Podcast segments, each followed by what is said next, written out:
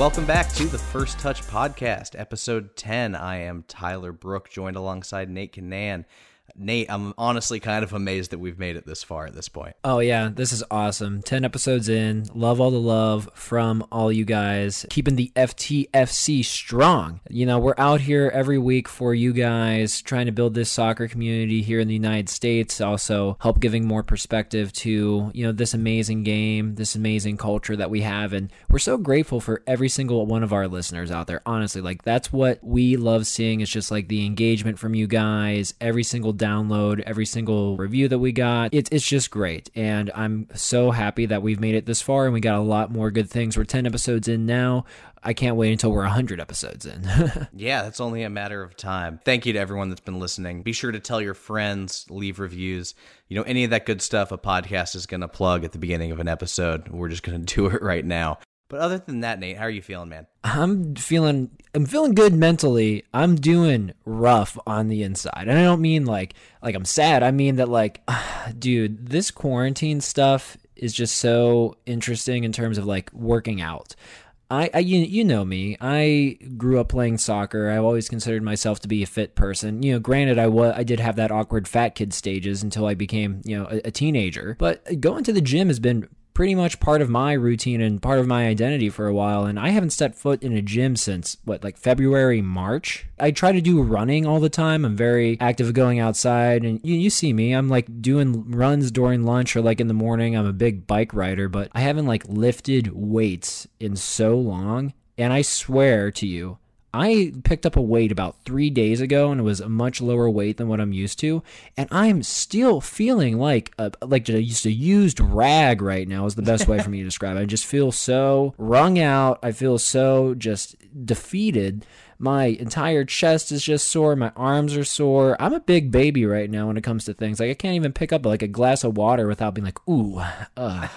Dude, it you got to get quarantine, lean, man. You know, I did order some of those resistance bands to essentially treat those as weights. But yeah, other than that, man, it's literally just like running, push-ups, and core workouts. I would love to get a Peloton for the apartment, man. If we if we have space for it, I will make space for it. I used to take those kinds of classes back at the gym, and now I can't do that. Like group classes are just terrifying to me. So it's like that's why I'm like doing these solo runs because you know I can avoid everybody. I literally can run out of the way of another person. So whenever I actually got my hand on some some weights this week, I was like, okay, let's do this. I'm excited to get back. I I love the endorphins feeling after like a good like lift and like you know your body feels so much better when I missed it, and I'm I'm really hurting right now, and I just got to kind of get back into this. I feel that, man. Well, hopefully some more equipment will help out. You got to get more creative with the workouts. Enough about the workout talk, though, just because we do have an elite episode today. You waited 10 episodes for this moment. Here we are now. We have a very, very special guest. Tyler, why don't you tell what we have coming up this episode? The legendary U.S. women's soccer captain,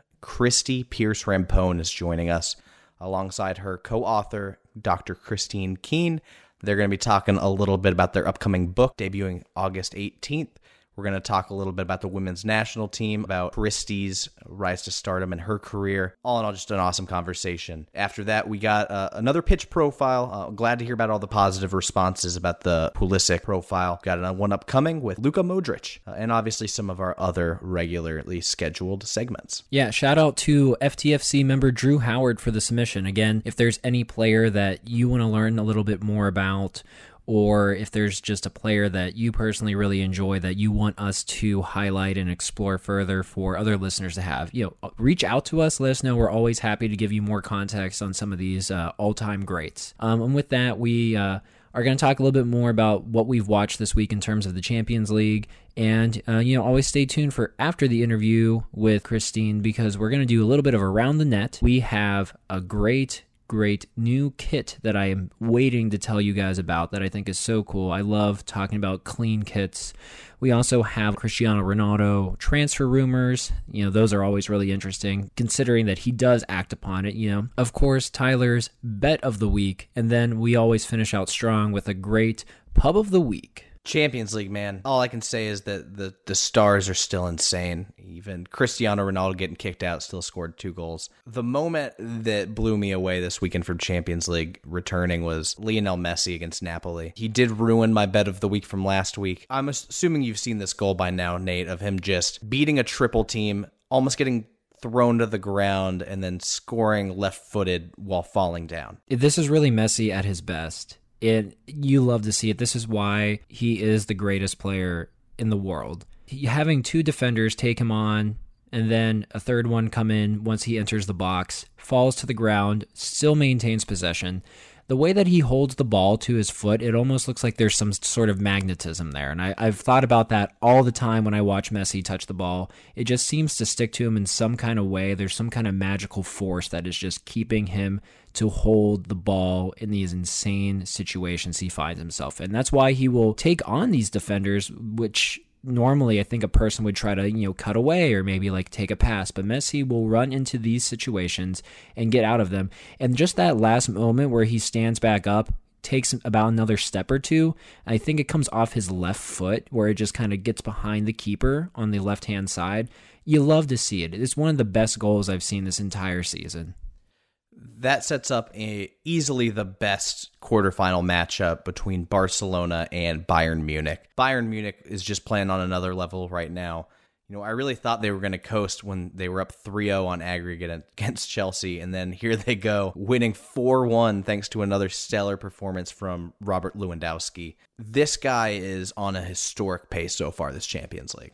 I can't believe you thought that they were going to let up against Chelsea. They're no, they're a no mercy team. I mean, I can speak from experience. I mean, you've seen probably now what uh, Bayern Munich has done to every single London team they faced this year. If you combine the scores from Arsenal, Chelsea, and Tottenham, all those three London teams have scored less than 10 goals on them this entire season. And I just think that's just insane. They're capitalizing like 10 plus on these. I think the, the it's it's about 30 plus goals to around seven goals. Oh my goodness. I think they're going to end up winning the Champions League. I think there's a strong argument that you can make for that just because they have this momentum that they have not lost.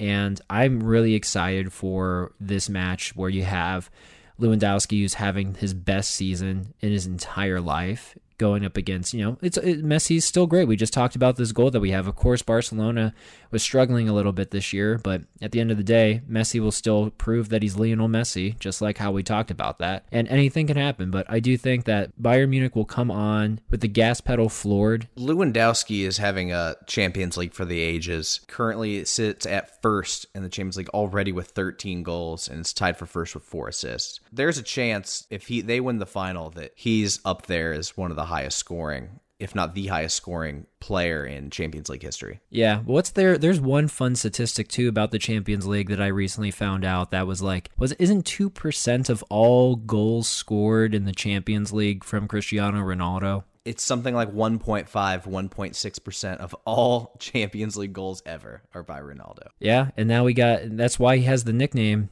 Mr. Champions League, but that Mr. Champions League is going to be playing some golf for the next couple of weeks. I just want to say one thing. Speaking of golf, one of my favorite stories from this Champions League restart was the.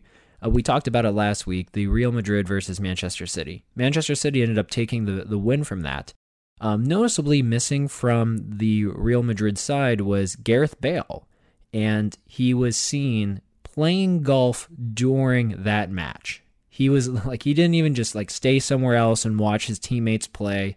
He literally went out to play golf during that game. 100% intentional by Gareth Bale. That entire situation has been almost comical at this point. And I think what's wild is I think both sides, you know, you see a lot of tension in these situations in a lot of sports, even in soccer. But it just seems like both sides of this one are just kind of at peace with it and he, they're kind of having fun with it. And I've never seen this before in sports, and it's it makes me a little uncomfortable watching from the outside. But hey, Real's winning championships, and Gareth Bale's making money. So I mean, why get worked up if everything's going well? That's fair. But just unfortunately, um, Real Madrid is not going to be advancing in the Champions League any further.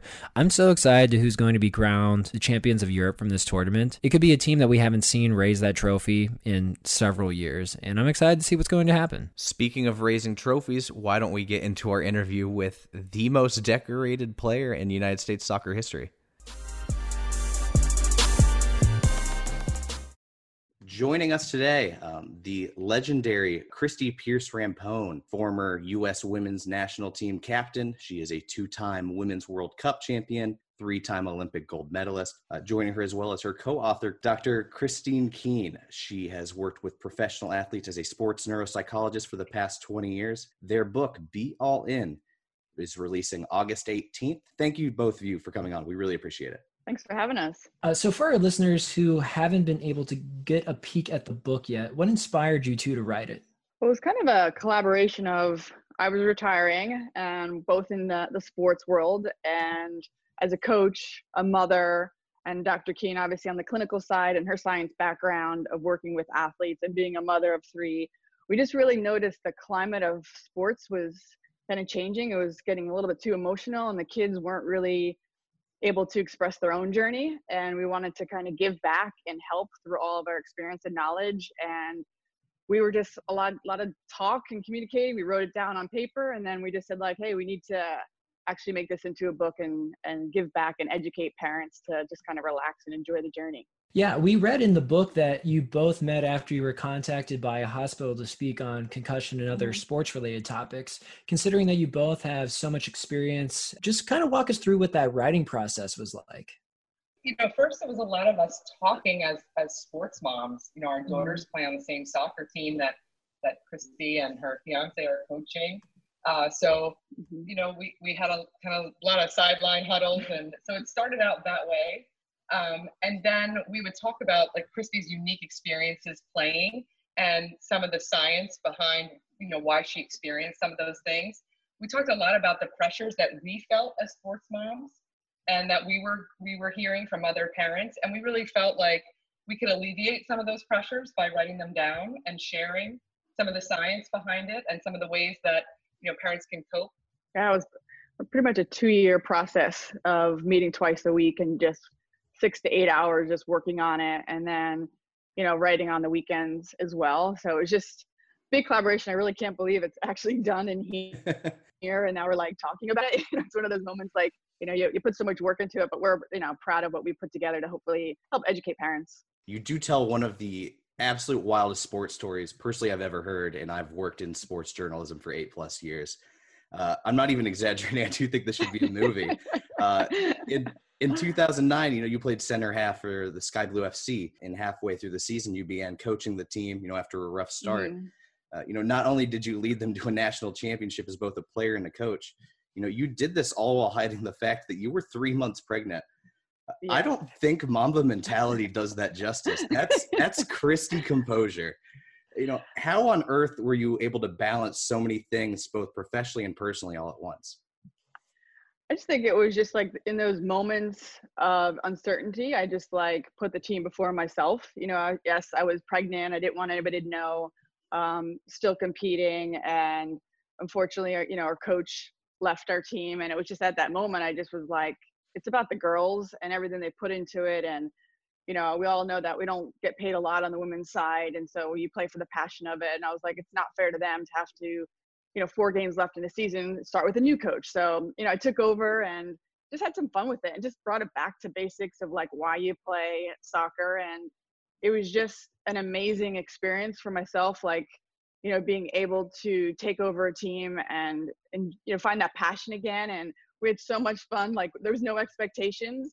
Um, but we made it all the way through and won that championship and was able to kind of celebrate um, the emotional part, but not the uh, the normal celebration with with everybody to let them know that I was three months pregnant in the locker room on that that celebration night. Um, but it was fun. It was just all encompassing and just you know proves to my girls like what uh, female empowerment can do and mind over matter and i was safe you know i did everything my doctors had allowed me to do in, in order to play and you know just be there for my teammates.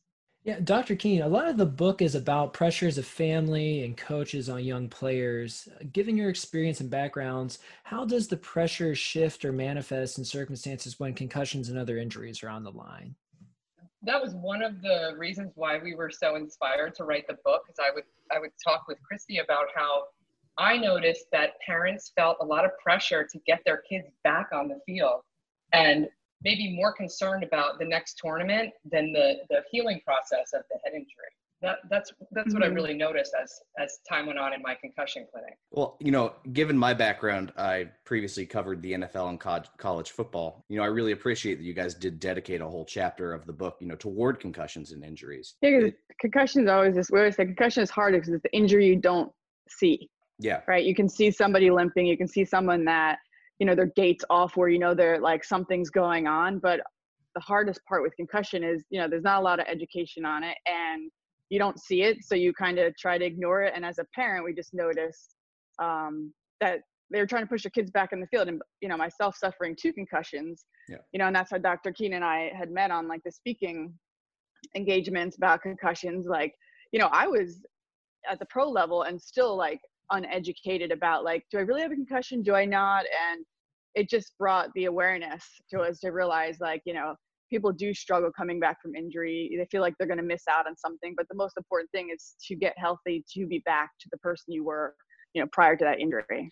I never felt like anybody was a bad parent for mm-hmm. uh, wanting to get their kid back so quickly. But it, it definitely intrigued me that there was that shift, that that real worry about missing playing time.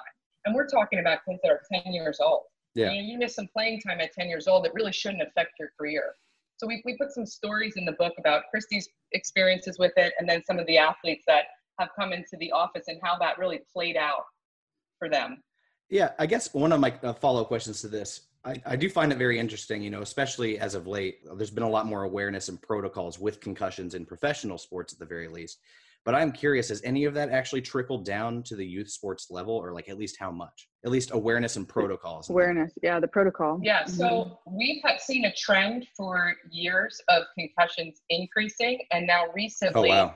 we're not seeing that.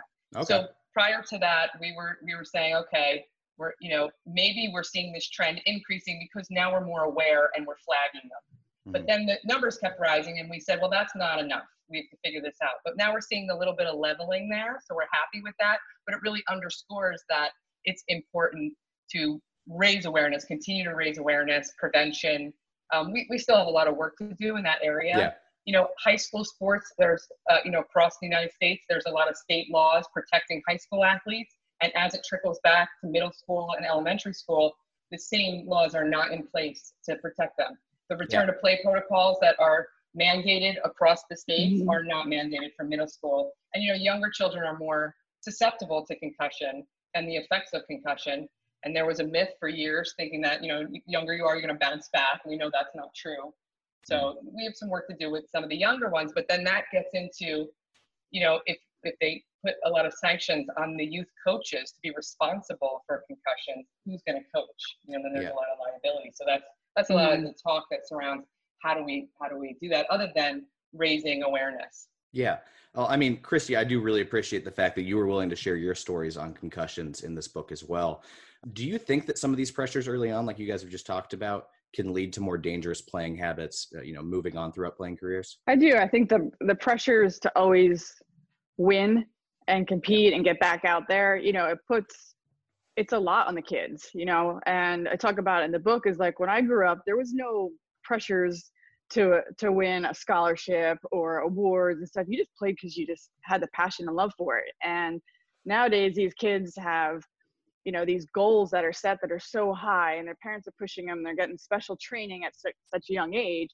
So I don't know if they really can really look at themselves and like look at their you know like read the own cues of like when I'm doing too much and when I'm not because they have somebody else constantly you know making them get out there and play. And you know we always said like if you actually choose your own sport and you're happy with the sport that you chose not having your parents choose it for you you're more disciplined and you're more aware of the surroundings.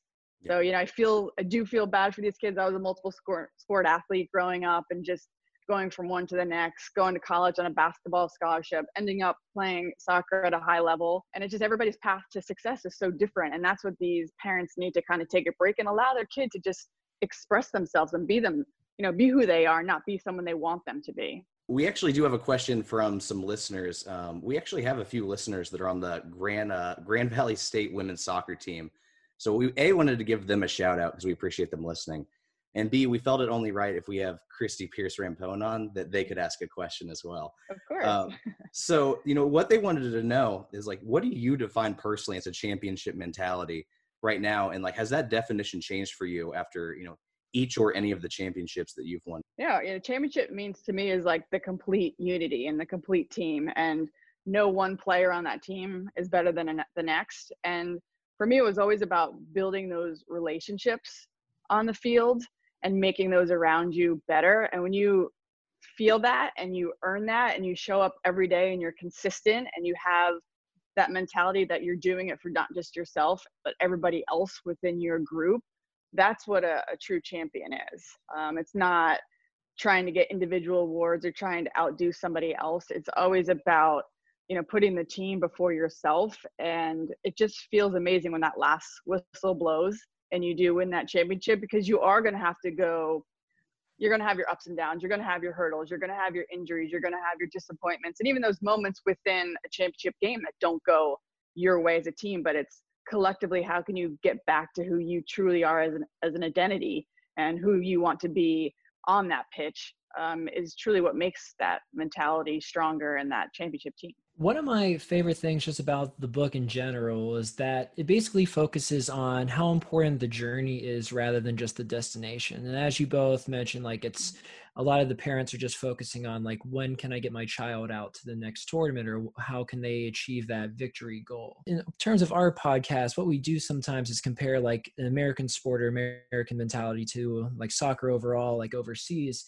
And I just kind of had a general question is like, do you think the promotion and relegation system that like European soccer allows athletes overseas to appreciate the process and the journey rather than just the destination since there are more milestones along the way? I do agree. Yeah, I think Americans have, I just think this winning mentality that like they always want to compete and they, they do kind of forget about the technical side and like the tactical side of what the game does bring and we're always just looking for that end result.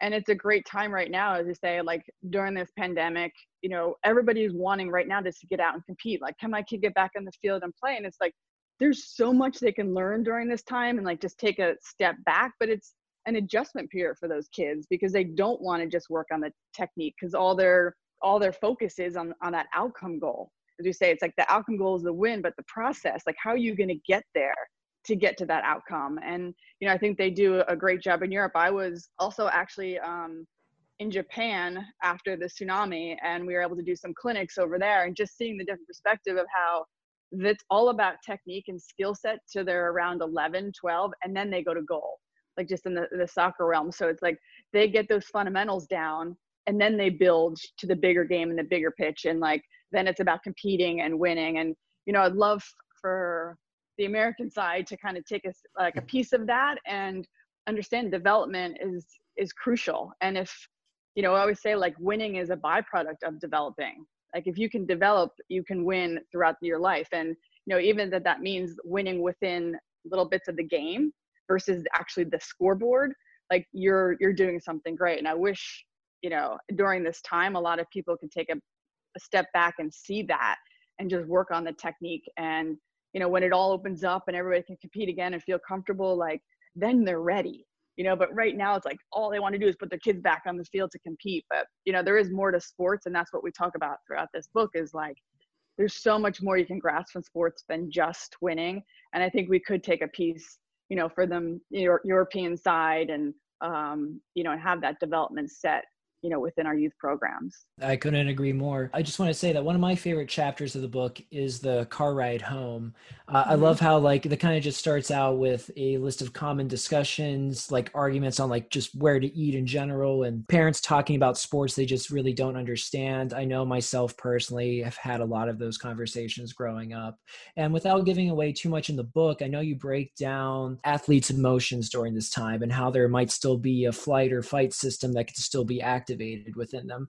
I was hoping that you could speak more onto what causes this, and also seems like it's kind of a perfect dance for the parents on how to handle these car rides appropriately. Like as per your example in the book with the father Murray having his son basically block out all sense of questions on the car rides home. So, so we find that a lot of parents are frustrated with that car ride home because they're in a different emotional state than their child. So whether it's been a mm-hmm. win or a loss, the body's not going to recognize that in terms of the fight or flight activation.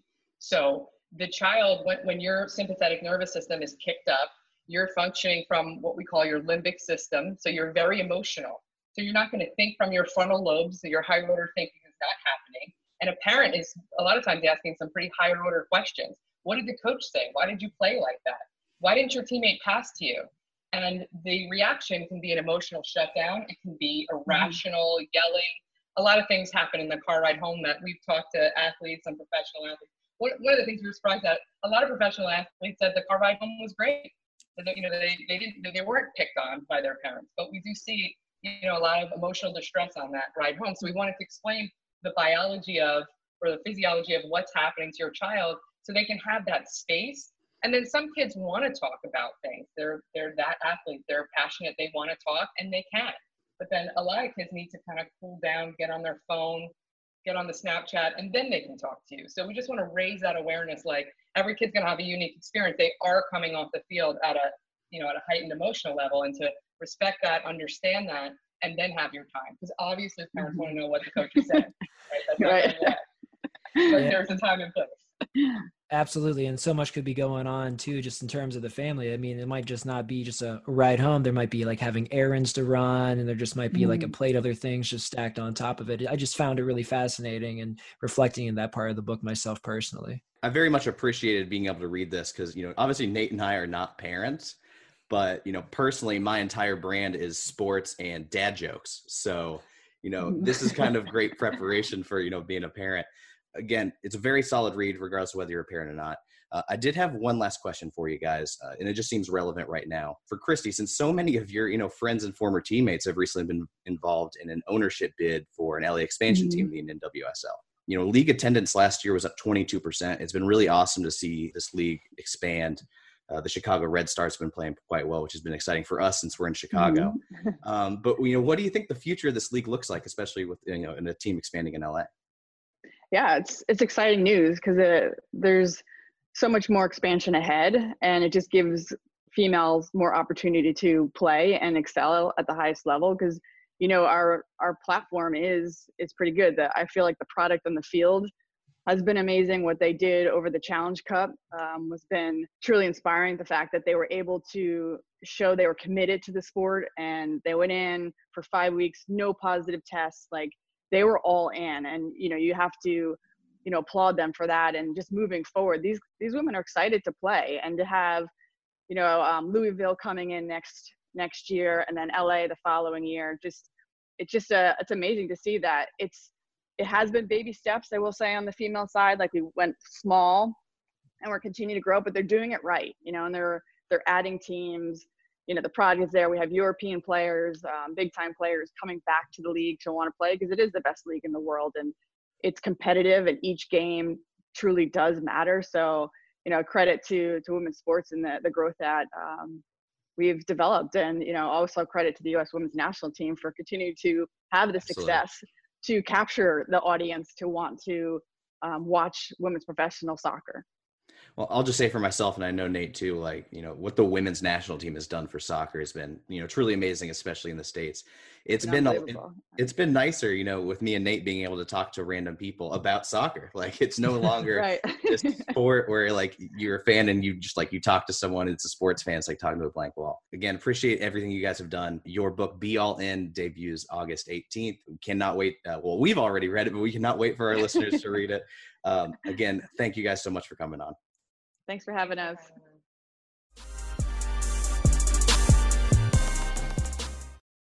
Thank you again so much to Christie Pearce Rampone and Dr. Kristine Keane for coming on, taking some time out of their day to chat with us. Really enjoyed the conversation. That was awesome. Again, be sure to check out their book, which debuts on August 18th, called Be All In.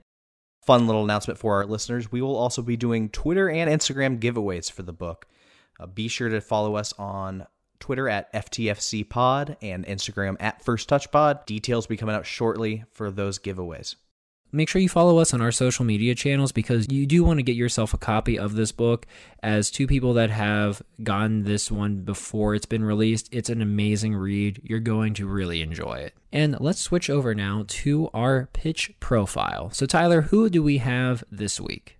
We have the legendary Croatian Luka Modric. Again, thank you to Drew Howard for the suggestion. Drew might be one of the first listeners of this show every morning it comes out, so we appreciate you, Drew. Really fascinating story, so I think he had a great choice of this pitch profile. You know, the casual fan may know Luka Modric, but I don't think he gets enough credit because he's definitely in the discussion as the best midfielder of this generation. And what I just want to say to the casual fan, like maybe you've heard his name because I think for soccer, a lot of people end up if they don't really follow the leagues that we follow as intensely as we do, or um, the Champions League and other things like that, you, know, people are at least watching the World Cup because that's some of the most entertaining and the, one of the hardest trophies to win. It's just like the Olympics happens every four years. You would know Luka Modric because he is the captain of the Croatian national team and played in the most recent World Cup final against France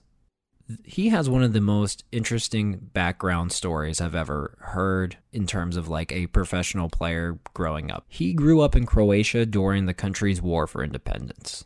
After living with his grandfather, his family was forced to flee their home, and his grandfather was then executed by Serbian rebels and their home was burned to the ground. It's the most terrifying thing that you could ever imagine.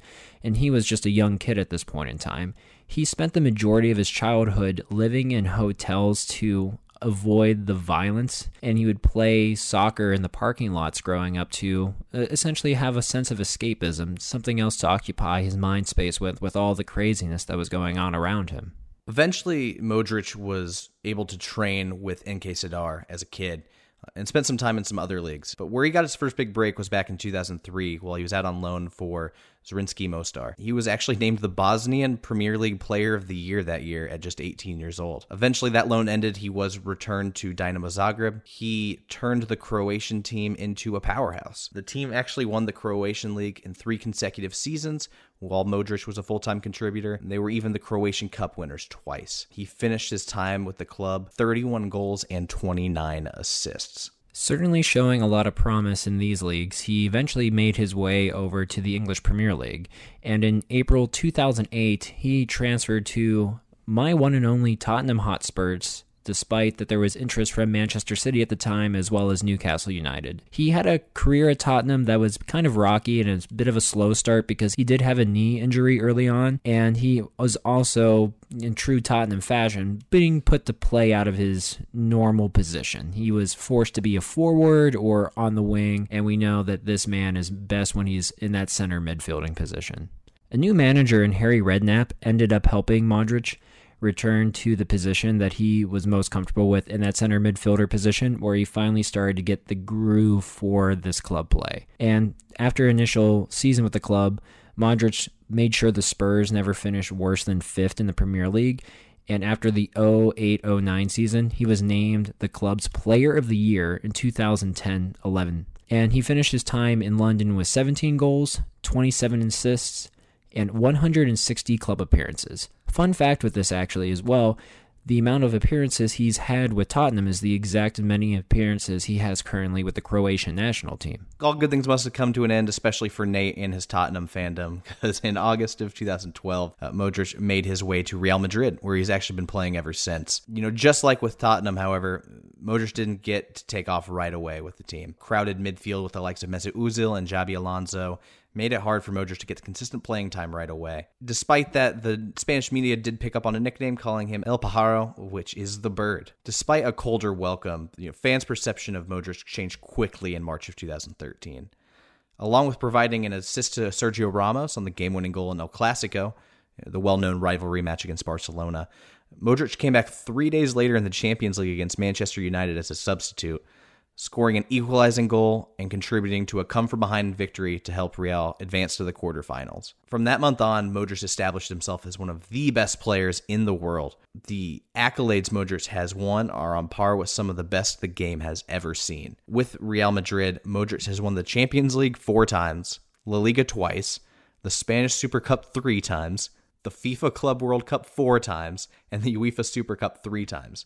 And as an individual, Modric was awarded the Ballon d'Or, Best FIFA Men's Player, and UEFA's Best Player in Europe, all in 2018. Despite all the success in his professional club career, which made Modric one of the best players in the world, it's what he's done internationally for his country. Modric has played in three World Cups in his career, but has never been able to get out of the group stages until 2018 as his first time as the country's captain. Thanks to some brilliant plays by Modric the entire tournament, Croatia was able to make its first World Cup final in the club's history. Although they eventually fell to France, Modric was given the Golden Ball as the best player of the tournament. In late 2019, Modric actually released a autobiography. It's titled My Game. He does generally keep a low profile. He married in 2010. He does have three children, one boy and two girls. Unfortunately, there has been some legal issues. In March of 2018, there was an embezzlement and tax evasion trial against his former sports agent, Zdravko Mamic. Modric was called as a witness, and Modric was charged with perjury for stating that uh, he annexed his fees at an earlier due date than he allegedly had in 2018. The perjury charge was rejected by the Croatian courts. Today, Modric is 34 years old and still playing at an extremely high level. Real Madrid is coming off of a La Liga title, and even though they were recently kicked out of the Champions League, they are gearing up for another season with sky high expectations. So that's Modric's story. I honestly love his entire story because it's about a player that didn't have everything put together right away, unlike some of these guys who were just gifted with talent right out of the gate. He's only 5'8 and less than 150 pounds soaking wet, but he spent his entire career developing into the best midfielder of the game. You know, despite all these bumps in the road, whether it be, you know, these transfers or injuries. That's exactly what Rampone was talking about earlier with that beauty of the journey over the destination. I think Modric is the perfect example of that because of that work ethic and willingness to embrace, you know, the path ahead of him rather than rush it to that end goal. Yeah, I couldn't agree more. He's such an inspiring player. Like when I look into him, you can see how odds have been stacked against him for, his entire life, right? Not only having to flee like your homes and hide at a very young age for safety, it's also the same things that you were talking about in terms of like the size of him and just how he's not physically dominant. People always counted him out until he actually proved himself that he could do things. This man has overcome and had to adapt so much. I just wish that he could have helped Tottenham get a title. you know, Nate, you're going to get there one day, man. You know, one day Tottenham's going to win some kind of trophy and I'll probably watch you cry. Moving forward to around the net. No no viral viral web videos or anything like that this week just cuz it's been such a packed news week. We wanted to focus with some of the big storylines going on this week. We do have a transfer rumor for you guys though involving Cristiano Ronaldo. Uh, it sounds like his agent is set to meet with PSG. Nate, how fun would that be to watch? Yeah, it would be pretty wild. It makes sense the kind of dynasty that he had in like the Real Madrid with all those players like Modric that we just talked about. Um, seeing him with like Neymar and Mbappe would be ridiculous. I'm always fascinated by the career that has been Ronaldo, and I do appreciate that he's been willing to play for other teams to just show that he can win it wherever he goes. So, you know, I agree. Why not go to the French league and see what you can do there? You've already proven what you can do in, you know, English Premier League, La Liga, Serie A. Yeah, just try it in, uh, try it in the French league. We'll see what happens. In other Juventus news, uh, pretty quick turnaround for a new manager. Uh, just within a couple days, we found out that you know, Maurizio Sarri had been sacked after just one season. Italian great Andrea Pirlo, former Juventus player, is taking over as manager. I, I honestly just feel bad for Sarri, man you know, I had a lot of respect for him during his time at Napoli. And okay, quick aside here, uh, Bundesliga Borelli has been criticizing our pronunciation of our pronunciation of Napoli, and he's supposed to be saying it's Napoli. Like, what do you want me to do? You want me to do like the the hand thing while I, I say it more Italian like? Like, I. I'm honestly kind of upset with Bundesliga Borelli, but you know that'll be a conversation for you know the next time he's on. But at any rate, Again, I do have a lot of respect for Sarri, and I do think it's a little unfair that after one season he gets sacked because he did win the league. It's just I think there were just a couple disappointments along the road in Champions League and the Coppa Italia. Yeah, is this where we make a dad joke where it's like I feel sorry for sorry, but I definitely do because Come the on, guy man, that's not my like job. he. he it's not like he did a bad job. Juventus won their ninth title in a row. It, I just think that maybe it had something to do with their Champions League exit, uh, or maybe it's also that Ronaldo is also having these talks, not feeling confident within the Juventus side. I don't really know what what led to this, but obviously there had to be a lot of things working on the background to have such a fast turnaround time. Uh, one other thing too, Buffon, he's 42 years old and the goalie, and he's older than their new manager Pirlo. He's 41 and also his former teammate. I saw that he was joking around and saying like, "So now I have to call you Mister" towards him. Well, I will say this one last thing on this. You know, Pirlo is widely considered one of the smartest and talented Italian players ever. And from what I've been reading, there are a lot of talks that his soccer IQ is so high, he's probably more well equipped to manage the squad than a lot of season managers out there. So, you know, time will tell. I will say this though, if you're a Juventus fan, it's got to be exciting watching a, you know, an old player come back to manage the team. Moving on to something you know we love talking about here on the FTFC. We love a fresh, fresh kit, don't we? Just a good jersey that just shows off everything uh, that that you want. I found this one, um, the new jersey from Red Star FC. You might not have heard of them. We don't cover them much on this podcast. It is a team within the French league. Um, so, what makes this jersey unique to me and why I wanted to bring this up? Red Star FC is the only club in France which Adidas has allowed to create its own jersey. So, a couple of things to mention about this and why it stands out to me. The home kit features kind of a bespoke illustration created by a art collective called Acid FC. And I'm going to butcher this French pronunciation, but it's called the Toile de Jouy style. It's inspired by a nearby antique flea market that's near the stadium.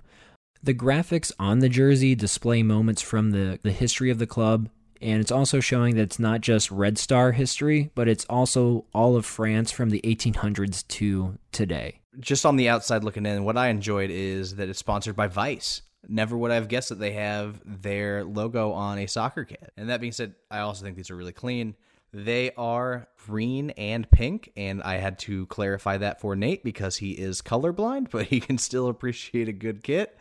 Uh, but yeah, they're really clean, and I think that whole idea of having them those moments of French history on the kit too is honestly pretty cool. These are some of the better kits to be released lately. Yeah, I just got to say a couple of things about it. So you got the traditional three stripes of Adidas on the shoulders. What I really enjoy about this though is the way the collar and the sleeves are, are cuffed. You have a really thick collar, you have a really thick end of the sleeves, and then that green color just looks so good with all of those graphics on it. It kind of reminds me of looking at currency a, a, little bit just because of the way that these images are in the back you can kind of imagine like i know like our american dollars are a little boring with our pictures on it but i'm sure if you've ever seen like a canadian dollar bill and you can see like the mallards on the back or just any other kind of currency that has like a scene that's what this jersey kind of reminds me of with the green background. And then i really love the away kit too where it's uh, the red and white and it just kind of stands out a little bit more. I think it's just a great addition to a avid jersey collector and also if you like having that streetwear element with all of these different kinds of graphics on this jersey, it just looks so unique to me and it just looks so fresh. It's one of my favorite jerseys that I've seen in in years, honestly. Thanks Nate for sharing some kit talk. Always love talking kit. That's a little dad joke for Nate. wow, I, that one cut me off guard. I'll give that to you, man. Good one. I wanted to give everyone, you know, their way to hopefully win money. Although unfortunately, our bet of the week did not hit last week, but you know, bet of the week this week we are going to go with Bayern Munich, half goal favorite over Barcelona. I know Barcelona played so well in that most recent match, and I'm betting against them for the second straight week. Uh, but no one has been able to touch Bayern all year. There's just too much talent all around for Bayern. I think this is going to be close, but I do think Bayern squeaks out with that winning goal to advance to the semifinals. That's great. And now for one of our favorite segments, and I know favorite segment for all those FTFC fans out there. Let's talk a little bit about the pub of the week. Yeah. Did you just make a jingle for pub of the week? Yes, I did, and we're not going to edit that one out. we need to get Jamie Webster back on to do a pub of the week song, man. Just a quick aside before we jump into the pub of the week. We posted this on our Instagram, and if you haven't seen it yet, check it out. There's a new Nike ad uh, with Jamie in it. It's amazing. Yeah, we were watching it, and I was just like, "Oh shit, that's Jamie Webster." We interviewed that guy. That was honestly one of the coolest things I've seen. You know, it's not even like it's just like a quick cut to him. There's multiple cuts of him. And he has speaking lines in the ad. That is true. So, what do you got for us in pub of the week? Shout out to Nick, friend of the show, FTFC listener. Uh, he is from Boston. Uh, he wanted to give a shout out to Cask 'n Flagon at 62 Brookline Ave, uh, right next to Fenway. This is a great place to watch, you know, pretty much any sporting event. Uh, but they are a great place to watch some soccer. They actually previously hosted the big Premier League Fan Fest while it was in Boston. You know, that's always a big event in any city they come to when they're in the States. Fun fact I've actually been here before. Uh, it was actually a great spot with a lot of space. I personally went before a Red Sox game and had a blast. You know, it's nice to, you know, grab a, uh, it's nice to grab a drink there and then literally walk, I'm not exaggerating, like two feet, and then you're at Fenway. Uh, so, Nick, thanks for the shout out.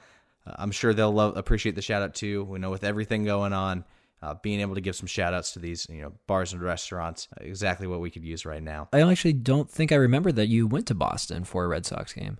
Oh, this has been this has been a few years ago at this point. Uh, but yeah, man, I went to Boston and figured while I was there, uh, I like it's on a bucket list. I had to go to Fenway. I'd never been.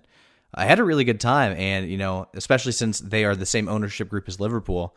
Looking back on it, no, I think I have to go to more Red Sox games in the future. And just looking up a little bit more on Cask and Flagon, I was uh, looking into their history, and they said that the building was originally a Ford dealership, and the original dealership flooring still exists today in their like nightclub area, I guess. So that's pretty interesting. And if you find yourself in Boston and you're near Fenway, tell them the FTFC sent you. That'll do it for today's episode of First Touch Podcast. Hope you guys enjoyed episode 10. We'll leave you the same way we leave you every week. There is no room for racism.